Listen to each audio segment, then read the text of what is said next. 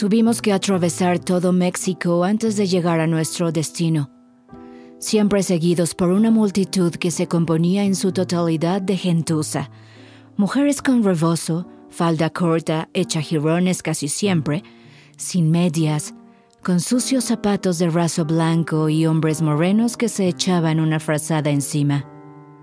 Léperos holgazanes, patéticos montones de harapientos que piden con voz lastimera. A causa del mal empedrado de las calles, viajamos a través de la ciudad muy despacio para gran diversión de las indias, que querían saber si mi vestido era la última moda y decían que estaba yo muy guapa. Y los festejos apenas estaban empezando. Total que al fin nos instalamos. Nuestra casa, a la luz del día, nos pareció muy bonita, con su amplio jardín y profusión de rosales en el patio.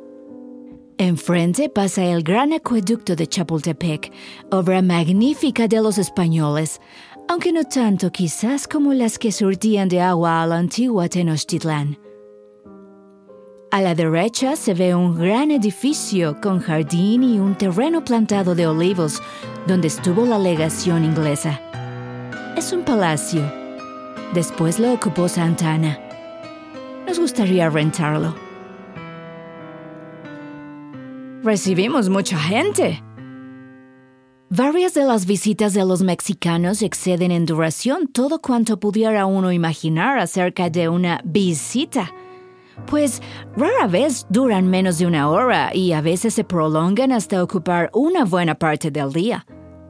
Si estás dormido, esperan a que despiertes. Un individuo de aspecto insignificante vino ayer poco después del desayuno. Estuvo sentado tanto tiempo que se quedó a cenar con nosotros. Muchísimas de las conversaciones y situaciones son tan descabelladas que no estoy segura de entenderlas, pero asiento y me río. Recibimos anteayer la visita del obispo de Michoacán, el señor Portugal Isolis. Nos contó una anécdota sobre el presidente Santana que ocurrió cuando él, el obispo, era ministro de gabinete. Yo había ido con cita previa a ver al presidente para consultarlo sobre algunos asuntos importantes. Acabábamos de comenzar la reunión cuando Santa Ana se levantó y salió de la habitación. Yo esperé y esperé, pero el presidente no volvió. Entonces llamé al ayudante de campo. Ordene usted. ¿Puede decirme cuánto tiempo tengo que esperar para que regrese el presidente? No sé porque Su Excelencia ha ido a visitar a Cola de Plata. ¿Y quién es Cola de Plata? El gallo favorito de Su Excelencia. Fue herido esta mañana en una pelea que ganó y ahora lo asiste personalmente.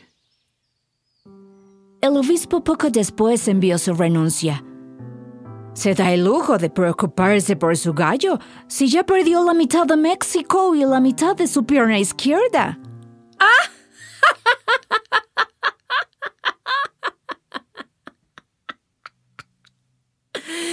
Ay. Cora, no interrumpas. Una disculpa, señora Fanny.